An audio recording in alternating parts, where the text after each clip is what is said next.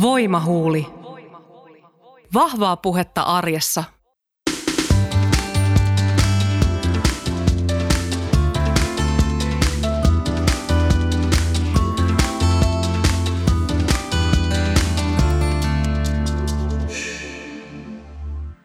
Minä olen Satu Lempinen ja kuuntelet Voimahuuli Vahvaa puhetta arjessa podcastia. Tänään aiheenamme on raha. Tervetuloa mukaan. Raha on läsnä ihan meidän jokaisen ihmisen elämässä päivittäin. Ja me jokainen suhtaudutaan rahaan myös eri tavalla. Miksi rahasta puhuminen on kuitenkin vaikeaa meille suomalaisille? Miten raha vaikuttaa ihmisten elämään? Ja miten suhtaudumme köyhiin ja rikkaisiin – Muun muassa näihin kysymyksiin keskitymme tänään Voimahuuli-podcastissa. Kanssani aiheesta ovat keskustelemassa Turun yliopistosta akatemiatutkija Mia Hakovirta. Tervetuloa. Kiitos. Sekä sosiaalityön professori Johanna Kallio. Tervetuloa. Kiitos. Ja entinen työtön yksinhuoltaja äiti, nykyinen työssä käyvä sijoittaja Helena Ruusteet. Tervetuloa. Kiitos. Joo, mä huomasin jo tätä podcast-aihetta ja kysymyksiä pohtiessa, että – Rahasta on aika vaikea kysyä tai puhua, jotta ei loukkaisi ketään tai vaikuttaisi ylimieliseltä. On myös selvästi helpompaa mun mielestä puhua rahasta sellaiselle, jolla on aika samanlainen rahantilanne kuin itsellä.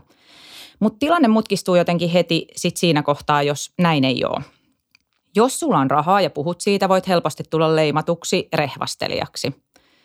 Jos rahaa taas ei ole, mahdollisesti välttelet siitä puhumista, ainakin osan ihmisistä kanssa, koska koet sen ehkä nöyryyttävänä tai leimaavana. Voiko rahasta siis puhua? Voiko sanoa olevansa vähävarainen tai rikas? Ja voiko rahasta laskea leikkiä? Me kysyimme asiaa Suomen Pankin vanhemmalta neuvonantajalta Anu Raijakselta ja hän vastasi asiaan näin.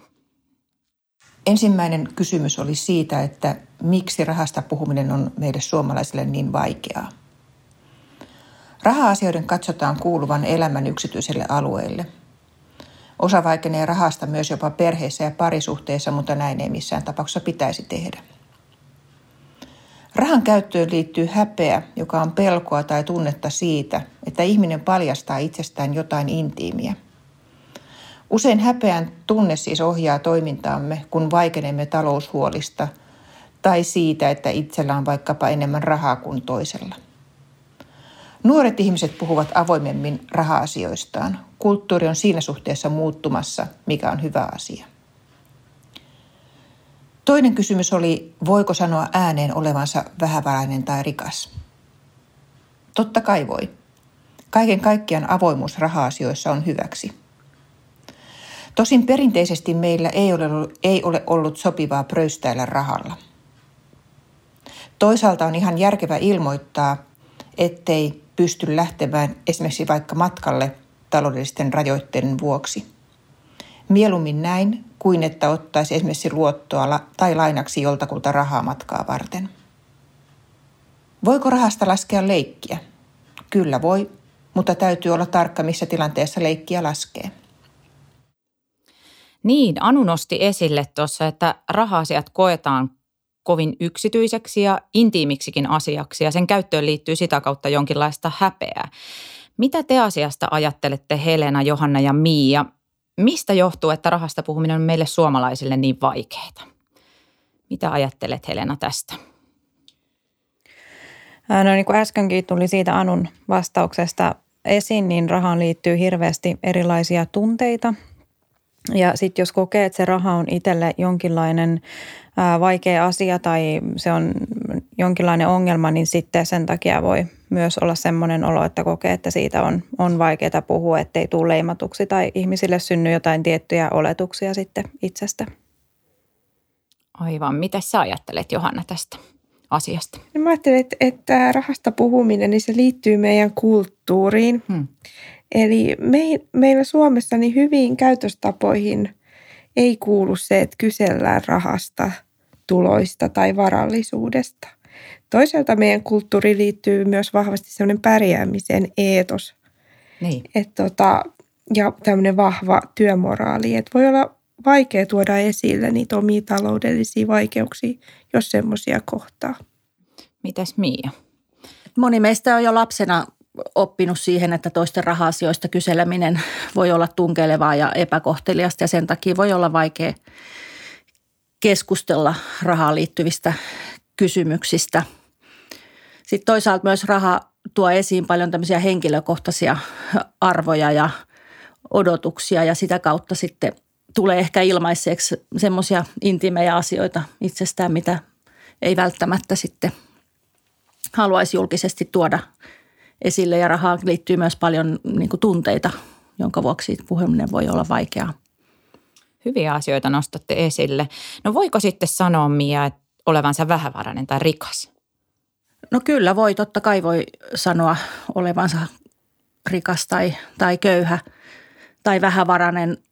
Ja aika usein kyllä rahasta puhumista karttaa ne, joilla on ongelmia sen kanssa, että siihen liittyy paljon häpeää, että ajatellaan, että on jollain tavalla epäonnistunut, kun ei Joo. esimerkiksi ole mahdollisuutta tarjota perheelle riittävää toimeentuloa, mutta ehdottomasti voi. Mitä te ajattelette tästä Helena ja Johanna? Johanna vaikka sinä ensin, voiko sanoa olevansa vähävarainen, köyhä tai rikas? Ää, ilman muuta voi. Mietin sitä vaan, että, että, että meidän, meidän yhteiskunnassa ehkä tämmöiseen käyttäytymiskoodistoon liittyy myös se, että, että omaa menestymistä ei, ei tuoda niin vahvasti esiin tai omaa rikkautta haluta niin. tuoda esille. Ja tästä ehkä nyt hyvin semmoisena ajankohtaisena esimerkkinä tämä keskustelu näiden kaikkein rikkaimpien tota, yksilöiden verotietojen julkaisemisesta. Aivan, kyllä. Se on nyt ajankohtaista. Mitä Helena sä ajattelet tästä? Kyllä mä ajattelen, että ehdottomasti voi sanoa ääneen sen, että onko vähävarainen tai rikas ja se on itse asiassa mun mielestä kyllä niin kuin, se pitäisi muuttuakin, muuttuakin Suomessa se, että siitä pitäisi uskaltaa puhua paljon avoimemmin mm. ilman, että tarvii pelätä sitten tulevansa tuomituksi tai leimatuksi. Niin puoli ja toisin. Kyllä. Mm, kyllä. No mitä ajattelet siitä, voiko rahasta laskea leikkiä, huumoria – heittää vitsiä. Mitä Helena? No kyllä mun Tuumit. mielestä voi, voi, että kaikesta voi mun mielestä laskea leikkiä, kunhan sen tekee niin kuin muita kunnioittain, että ei mm. pitää niin kuin se tilanne taju tietenkin olla siinä, siinä mukana, mutta esimerkiksi omasta tilanteesta voi itse kyllä laskea leikkiä ihan niin paljon kuin haluaa mun mielestä. Niin, mitäs Mia sinä ajattelet tästä kysymyksestä? No kyllä toki voi laskea leikkiä, mutta täytyy sitten myös ottaa huomioon se tilanne, missä siitä puhuu ja miten mm. siitä puhuu, ettei, ettei mm. loukkaa, loukkaa tota ketään. Mm. Mitä Johanna ajattelet? Oletko Mä samoilla linjoilla? Olen hyvin samoilla linjoilla. Komppaan, komppaan molempien vastauksia, Kyllä. että tilannetaju mm. ja tunneälykkyys on tässä, mm. tässä keskeistä. Huumori on vaikea laji kaiken kaikkiaan. No mutta puhutaan sitten het- hetki vähän siitä, että miten se raha vaikuttaa elämään. Eli sä olet Helena kokenut elämässä, miltä tuntuu olla yksinhuoltaja, jonka rahat ei meinaa riittää siihen elämiseen. Eli kerro vähän siitä omasta elämästäsi silloin, millaista se oli? Joo, mä tosiaan olin kahden lapsen totaali yksinhuoltaja, ne lapset oli, oli aina minulla ja tota, se, miten se rahapuute näkyi, niin se oli ihan semmoista, että joutuu kaupassa laskemaan laskimen kanssa, että riittääkö ne rahat ruokaan ja se oli semmoista stressiä ja ahdistusta niiden laskupinojen takia. Ja sitten se rahan puute näkyy myöskin niin, että ei pystynyt sitten lapsille esimerkiksi hankkimaan niin välttämättä aina heti, kun tarve tuli, niin uusia vaatteita, esimerkiksi ulkovaatteita aina, kun nämä kaudet vaihtuivat ja tota, sitten sai ihan kunnolla miettiä, että miten esimerkiksi pystyy lapsille tarjoamaan jonkinlaiset harrastukset ja näin, että kyllä se siihen niin kuin joka päiväiseen elämään, elämään se rahan puute vaikutti. No muistatko, minkälaisia tuntemuksia se herätti? Sä jotain tuossa jo mainitsitkin, mutta kerro vielä tarkemmin siitä. Joo, kyllä se oli lähinnä semmoista äh, toivottomuutta ja ahdistusta – ja semmoista, että lykkäsi esimerkiksi laskujen avaamista, koska tiesi, mm. että niille ei pysty tekemään mitään. Että semmoinen kokonaisvaltainen ahdistus on, on päällimmäinen asia, mikä nyt jälkeenpäin, kun sitä tilannetta miettii, niin tulee mieleen. Joo, ihan, ihan varmasti näin. No Johanna ja Mia, te olette tutkineet juuri lapsiperheköyhyyttä ja, ja sen vaikutuksia. Ihan alkuun olisi kiva tietää, että kuinka laaja ongelma tämmöinen lapsiperheköyhyys Suomessa on? No vuonna 2017 Suomessa oli noin 120 000 köyhää lasta.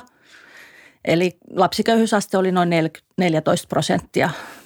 Se on aika paljon. Joo, ja yksinhuoltajaperheissä tämä on huomattavasti yleisempi ongelma, että lähes kolmas osa lapsista, jotka asuu yksinhuoltajaperheissä, niin kokee köyhyyttä. Joo. No miten se rahan puute sitten vaikuttaa perheiden ja lasten elämään? No ensinnäkin mä voisin mainita sen, että, että tämmöisessä jatkuvassa taloudellisessa niukkuudessa eläminen, se on henkisesti todella kuormittavaa. Niin. Jatkuva niukkuus rahasta niin aiheuttaa näköalojen kaventumista, jatkuva siinittely toimeentulon kanssa, niin se syö ihmisen henkisiä voimavaroja. Se aiheuttaa stressiä. Mm. Se, se aiheuttaa, että tulevaisuutta on hankala, hankala tota, suunnitella. Ja, ja tota, tämä aiheuttaa myös sen, että et, et, että tota, tavallaan mieli tunneloituu ja, ja käyttäytyminen voi itse asiassa muuttua ulkopuolisen silmin katsottuna jopa vähän irrationaaliseksikin. Eli, eli tota, tehdään, tehdään semmoisessa jatkuvassa stressissä niitä, niitä päätöksiä koskien elämää. Ja, ja tota, semmoinen, että jos, jos semmoinen, että miten niin kuin kaikki itse asiassa tämä niukkuusteoria, niin se voidaan niin kuin sijoittaa myös niin kuin meidän kaikki elämään ja semmoinen hyvin yleinen esimerkki on niukkuusajasta. Että, mm. että jos on joku esimerkiksi työtehtävä, mikä pitää saada hyvin lyhyessä ajassa, ajassa tehtyä, niin, niin jokainen kuulija voi miettiä, että miten se vaikuttaa omaan käyttäytymiseen, kun se niukkuusajassa on koko ajan läsnä. Ja sitten kun me ajatellaan näitä, näitä tota, ihmisiä, jotka elää hyvin taloudellisesti hyvin niukissa oloissa, niin, niin heillä tota, heillä se on niin kuin kroonista, että heillä on niin kuin jatkuvasti semmoinen selviytymiskamppailu käynnissä, mikä on niin kuin henkisesti todella kuormittavaa. Tosi hyvä esimerkki jotenkin siitä, että pääsee ehkä paremmin siihen köyhän ihmisen nahkoihin myöskin niihin tuntemuksiin. Mitä muuta Miia, mitä, missä kaikessa se rahan puute näkyy sitten lapsiperheen elämässä?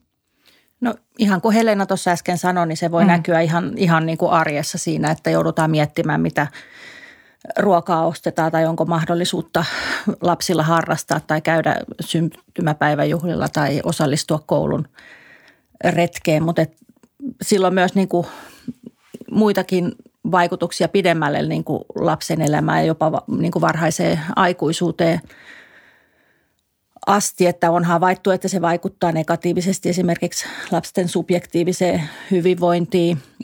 Köyhemmillä lapsilla on usein heikompi itsetunto tai heiltä puuttuu suunnitelmia tulevaisuuden varalle. Heidän usko ehkä omiin mahdollisuuksiin on, on heikentynyt. Ja tämä köyhyys vaikuttaa myös niin kuin lapsen aikuisuuden asemiin, että Esimerkiksi voi, jos on köyhy lapsuudessa saanut toimeentulotukea, niin riski sille, että sitä saa myös nuorena aikuisena on suuri. Siitä vai aiheuttaa koulupudokkuutta. Ja sitten laadullisissa tutkimuksissa, joissa on haastateltu lapsia, niin on myös havaittu, että, että materiaalisen puutteen ohella niin siitä voi aiheutua tämmöistä sosiaalista eristäytyneisyyttä, osattomuuden kokemuksia – jännitteitä perheenjäsenten välille tai sitten, että lapset joutuu ottaa paljon aikuisille kuuluvia tehtäviä hoitaakseen. Joo, niin kuin siitä rahasta huolehtimista tulee. Rahasta mm-hmm. huolehtimista, kyllä. No millaisia tuntemuksia se rahan puuttuminen sitten aiheuttaa ihmisissä, Mia ja Johanna? Mä olisin tähän halunnut ehkä lisätä Lisää. vielä, vielä muutamia, muutamia Tosiaan, kuten Mia tuossa puhukin, niin, mm. niin lapsille tämä ilmiö näyttää hyvin, näyttäytyy hyvin usein sosiaalisena. Joo. Eli tota, taloudellinen liukkuus, niin se rajoittaa lasten sosiaalista kanssakäymistä ja heidän mahdollisuuksiaan liittyä erilaisiin sosiaalisiin verkostoihin. Ja, ja tämmöisistä tutkimuksista on myös havaittu, että aikuiset yrittää turvata nämä lasten sosiaaliset verkostot. Eli tavallaan perheen, perheen niin kuin talouden käytössä niin ne lasten, lasten tota tarpeet nostetaan yli aikuisten tarpeiden. Eli, eli köyhissä perheissä vanhemmat haluaa, että heidän lapsensa eh, tavallaan mm, sopii siihen muottiin ja että heidän, niin kuin, heidän niin kuin tota, nämä sosiaaliset verkostot, niin he, heillä olisi mahdollisuus liittyä, liittyä niihin. Sitten tästä ylisukupolvisuudesta sen, mm. sen verran, että, että tota, eli, eli tämmöisiä riskitekijöitä on havaittu, että, että taloudellinen niukkuus voi siirtyä sukupolvelta toiselle, erityisesti jos on pitkittynyttä Joo. tai kasautunutta se perheeseen ö, tota, liittyvä huono tai taloudellinen niukkuus. Mutta tota, nämä lasten elämänkulut, ne ei ole ennalta määrittyjä tai tämä ilmiö ei ole deterministinen. Eli, tota, eli iso osa lapsista, jotka on kokenut lapsuudessaan taloudellista niukkuutta tai, tai huono-osaisuutta, niin voi aikuisuudessa hyvin. Että tämmöiseen määrälliseen tutkimukseen liittyy, liittyy semmoisia tutkimustuloksia juuri, että me voidaan sanoa, että se riski näillä lapsilla, jotka, jotka asuu taloudellisessa niukkuudessa tai, tai perheessä, jos on kasautunutta huono-osaisuutta, niin heidän riski kokee tota, näitä, näitä ilmiöitä omassa aikuisuudessaan on suurempi kuin muiden.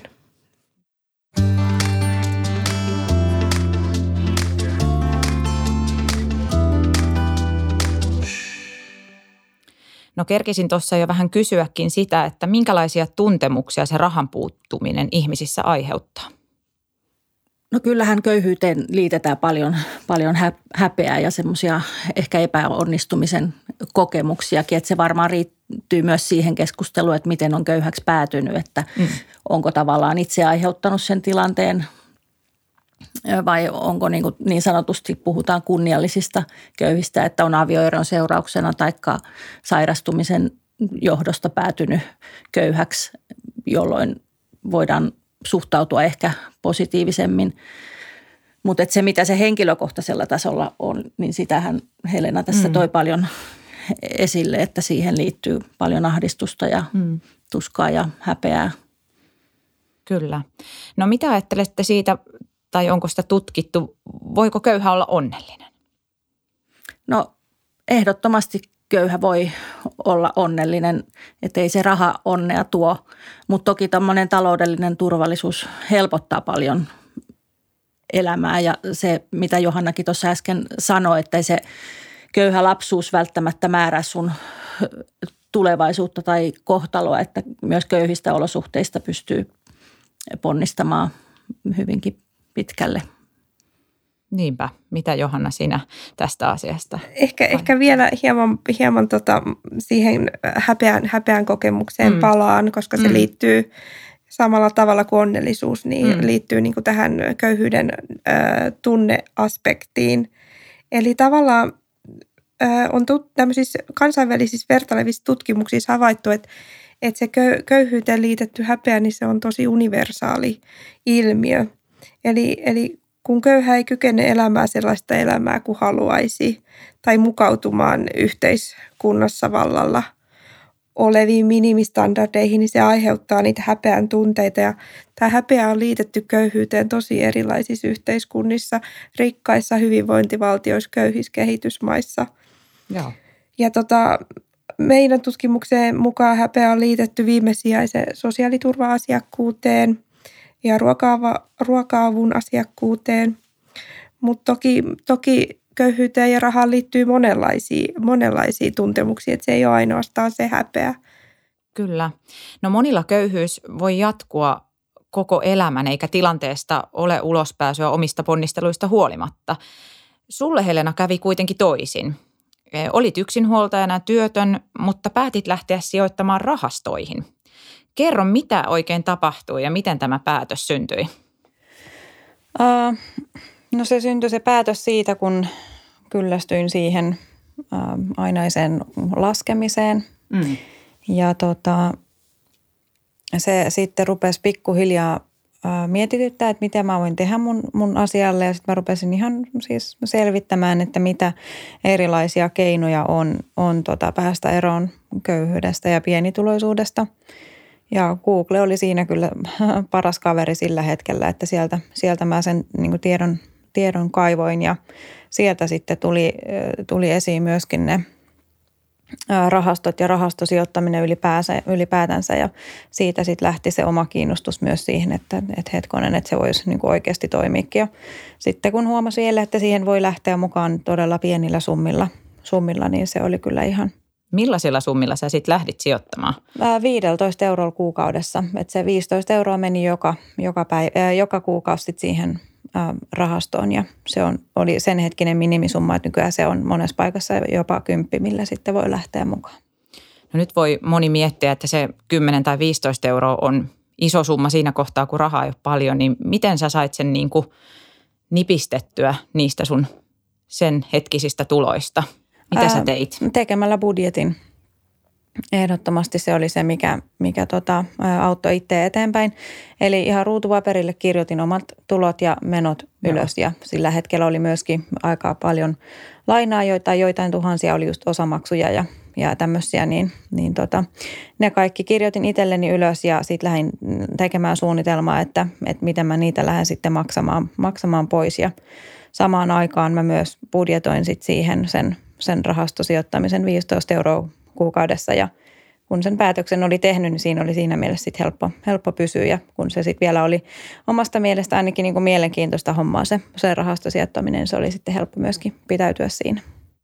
No asetitko se jotain tavoitteita tuossa kohtaa jo sille sun säästämiselle tai sijoittamiselle? No en heti asettanut niille mitään tavoitteita, että pääasia oli se, että, että mä saan ne mun velat maksettua. Niin. Koska niissä ne korot, söi, korot vaikutti koko aika negatiivisesti. Ja tota, sen jälkeen sitten lähdin kyllä miettimään, että minkälaisia summia sitten mä voin säästää. Ja, ja kyllä mä muistan ihan sen, semmoisenkin, kun mä en ole ikinä ollut mikään säästäjä aiemmin, niin mä muistan, kun mulla oli ensimmäinen 100 euroa kasassa ja silloin jo tuntui, että maailma aukeaa mulle. Että se oli Joo. ihan, että se, että sit mm-hmm. mä niinku oikeasti hoksasin sen, että mä pystyn sillä vaikuttamaan mun ja mun lasten tulevaisuuteen ja – mun talous ei kaadu heti seuraavaan hammaslääkärilaskuun, vaan mulla on sitten siellä, niin kuin rupeaa pikkuhiljaa olemaan sit siellä säästössä sitä rahaa, niin kyllä se oli niin kuin se turvallisuuden ja hallinnan tunne oli kyllä ne isot asiat, mitkä siihen sitten vaikutti. No kuinka helppoa tai, va- helppoa tai vaikeaa se oli? Sijoittaminen. Niin, se, että sä lähdit tuohon nyt rupe ylipäätänsä. No vaikeinta siinä oli niiden omien ajattelu ajattelumallien muuttaminen ja sen oman rahakäytöksen muuttaminen, kun oli tottunut siihen ajatukseen, että minä olen köyhä, mulla ei ole koskaan rahaa, niin sen sit alitajunta myöskin teki sen eteen töitä, että mullahan sitten ei ollut sitä rahaa koskaan. Mm. Että mä myös käytin kaiken, mikä tuli ja, ja tota, et se, oli, se oli kyllä silleen vaikeaa lähteä muuttaa niitä omia rahatottumuksia, että piti ihan miettiä, että mistä se mun tuhlailu sitten syntyi. Et ja siellä sitten aina oli, oli jokin tunne taustalla, että miksi, miksi mä sitä korttia sitten käytin. Mutta sitten kun siihen pääsi vauhtiin niin, ja oppi huomaamaan sen, että itse pystyy vaikuttaa siihen niin paljon, niin kyllä se sen jälkeen sitten oli, oli helppoa. No mitä muutoksia toi on sun elämään tuonut ja missä tilanteessa sä oot nyt?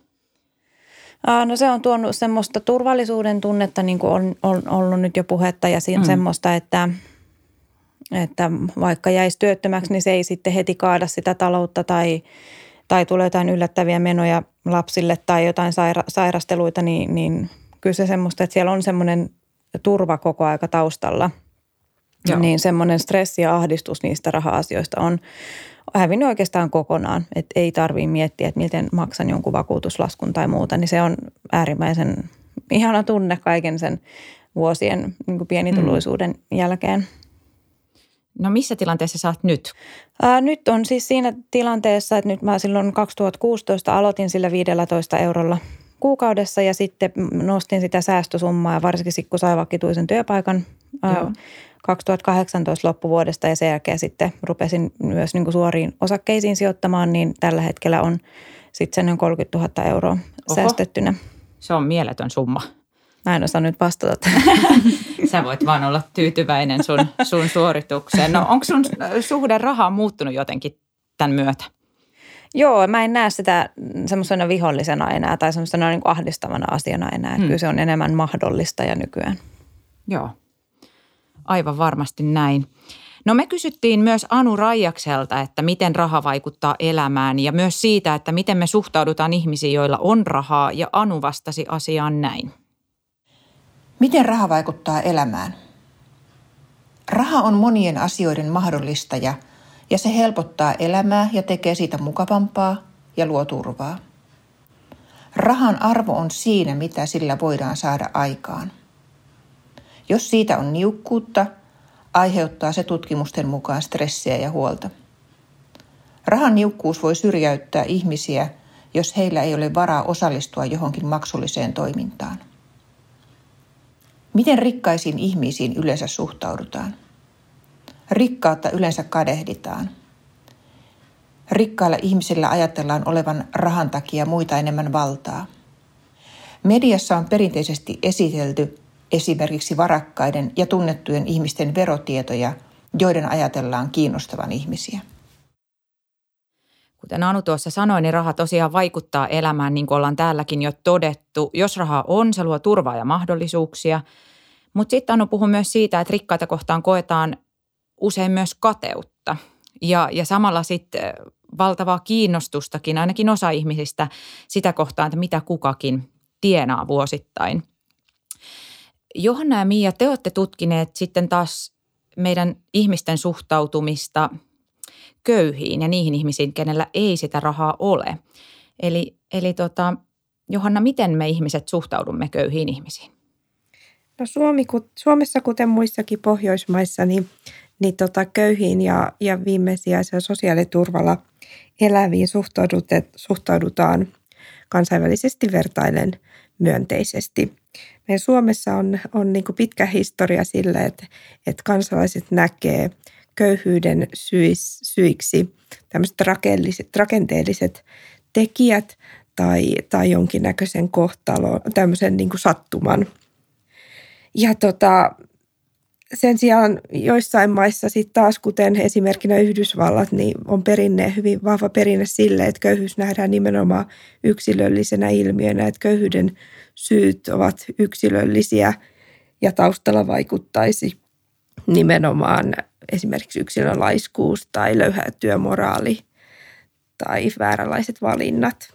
Että tämmöistä perinnettä meillä Pohjoismaissa ei ole.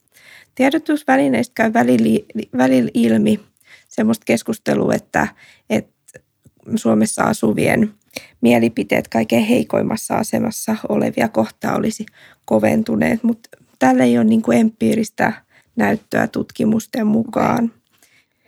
Esimerkiksi viimesijaisen toimeentulotuen asiakkaisiin suhtaudutaan myönteisemmin ja, ja, ja 2000-luvulla niin, niin heidän syyllistämis, syyllistämistään avun tarpeestaan, niin sitä esiintyy koko ajan vähemmän. Ja itse asiassa mielenkiintoista on, että ihan näin viime vuosina niin se heidän syyllistämisensä niin on vähentynyt. Joo. Mitäs Mia, miten ihmiset suhtautuu köyhiin ihmisiin? Mitä me ajatellaan köyhistä? No me ollaan itse tutkittu tai haastateltu lapsia ja kysytty heiltä, että minkälaisia ajatuksia heillä on köyhistä ja rikkaista lapsista. Ja tässä tutkimuksessa nousi kiinnostavana asiana esille just se, että miten tämmöisten materiaalisten seikkojen ohella niin lapset ajattelee myös, että toisten olemuksesta tai luonteenpiirteestä voisi jotenkin päätellä sen, että minkälaisesta toimeentulo kokevasta perheestä lapsi on. Ja aika stereotyyppisestikin lapset liitti köyhään lapseen enemmän tämmöisiä negatiivisia leimoja, että heitä kuvattiin usein, usein passiivisina, kun taas sit rikkaita lapsia kuvattiin enemmän ulospäin suuntautuvina taikka itsetunnoltaan vahvoina. Että jo lapset niin kuin, liittää köyhyyteen tämmöistä yhteiskunnallista stigmaa, joka voi olla niin kuin suurempi riski sille niille köyhyyden seurauksille kuin pelkästään tämä materiaalinen Joo. puute. Voimahuuli. Vahvaa puhetta arjessa. No Helena, entäs sinä oman kokemuksesi kautta, niin onko tämä sun taloudellinen tilanne vaikuttanut siihen, miten muut ihmiset suhtautuu sinuun? Kyllä se on, on vähän muuttanut sitä ihmisten suhtautumista minuun, että varsinkin lähipiirissä olen kokenut semmoista, että jotkut ystävyyssuhteet on jollain lailla muuttunut ja, ja joidenkin ystävien kanssa ei pysty esimerkiksi rahasta tai mun tämänhetkisestä taloudellisesta tilanteesta tai vaikka sijoittamisesta puhua, koska me ajatellaan siitä niin, niin eri lailla – mutta on se tuonut myös paljon, paljon hy- hyviä asioita, että on sitten sitä kautta myöskin tutustunut uusiin ihmisiin ja samanhenkisiin ihmisiin ja, ja, ja tuonut niin kuin, ä, sitä kautta sitten paljon iloakin ä, elämään. Joo. Ö, ootko sä kokenut sellaista kateutta siis ihmisten? Mä en tiedä, onko se kateutta, mutta se on ehkä jonkinla- jonkinlaista kyvyttömyyttä ajatella sitä, että, että, että, että mä oon päässyt siitä, siitä huonosta taloudellisesta tilanteesta pois, että on, on ehkä semmoista kokenut, että on, on, on niin ihmiset olisi halunnut pitää mut siinä samassa pienituloisessa asemassa, missä on ollut, koska, koska he oli tottunut näkemään mut siinä.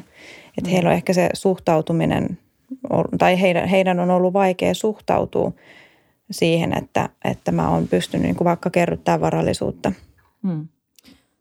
Et päädytään siihen oikeastaan, mistä aloitettiinkin, että jollain tavalla on helpompi puhua ehkä sitten raha-asioista semmoisen kanssa, joka on samassa, samassa taloudellisessa tilanteessa, kyllä. jos nyt oikein ymmärsin Joo, sinua. kyllä se on Joo. niin, vaikka se mun mielestä ei pitäisi olla niin, että hmm. mun mielestä kyllä kaikkien kanssa pitäisi pystyä siitä puhumaan, koska kyllä. en mäkään olisi sieltä päässyt pois, ellei mä olisi pystynyt, pystynyt siitä asiasta puhumaan. Niin ja yksi syy, minkä takia ollaan täällä tänään on se, että rahasta puhuttaisiin avoimemmin. Mm. Rahaan liittyy myös monenlaisia kliseitä ja vakiintuneita lausahduksia ja sanontoja. Yhden tuttuni isofammu, joka oli varsin varakas ihminen, niin totesi rahasta näin. Ei se raha onnea tuo, mutta on helpompaa olla kylläisenä ja uusi matka varattuna onneton. Eli tota, mitä te ajattelette Johanna, Mia ja Helena seuraavista kliseistä? Ei se raha tuo onnea tästä ollaan jo vähän, tätä, aihe, tätä ollaan sivuttu jo vähän tässä. Mitä ajattelet tästä Johanna?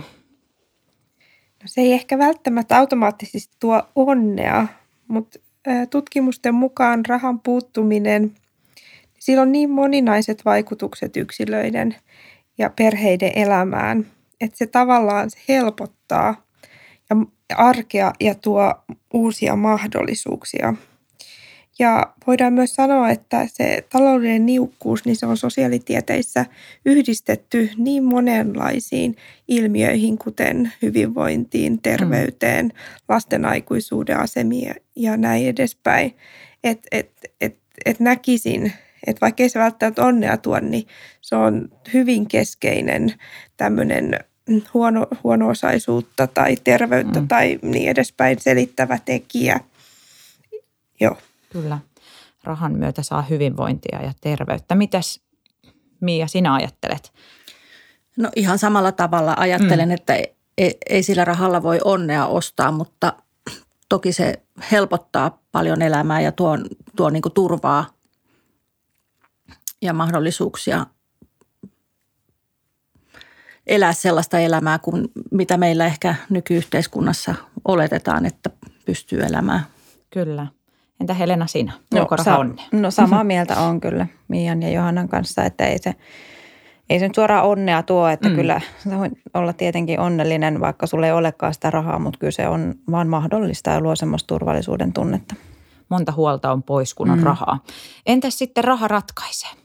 Ratkaiseeko raha Mia?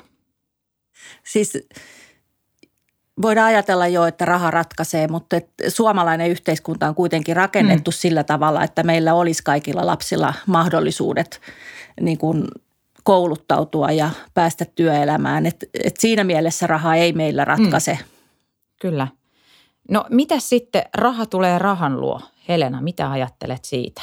No kyllä mä oon sitä mieltä, että ihan sama, samoin kuin se huono osaisuus helposti kasaantuu, niin kyllä se hyvä osaisuuskin sieltä yhtä lailla sitten kasaantuu. Että kyllä mä oon sitä mieltä, että raha tulee rahan luo. Mm.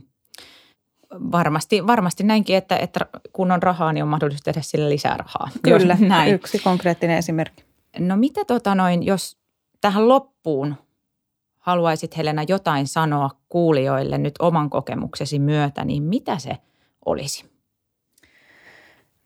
Kyllä se täytyy sanoa, että, että, että, että aloita se säästäminen ja sijoittaminen ja aloita se vaikka ihan sillä, että listaat ne omat tulot ja menot ylös ja ota vastuu siitä omasta taloudesta. Kiitos teille Johanna, Mia ja Helena tosi mielenkiintoisesta ja avoimesta keskustelusta. Johannan ja Mian toimittama kirja Lapsiperheköyhyys ja huono-osaisuus on ilmestynyt nyt juuri syyskuussa. Kannattaa tutustua ja lukea ehdottomasti. Keskustelu aiheesta jatkuu myös Otetaan koppihankkeen Facebook-sivuilla, jossa voi esittää kysymyksiä niin anonyymisti kuin omalla nimellä. Seuraava Voimahuuli-podcast onkin ekstra-jakso, jossa aiheena on pikkujouluaika. Silloinkin luvassa silti vahvaa puhetta arjessa. Tervetuloa mukaan!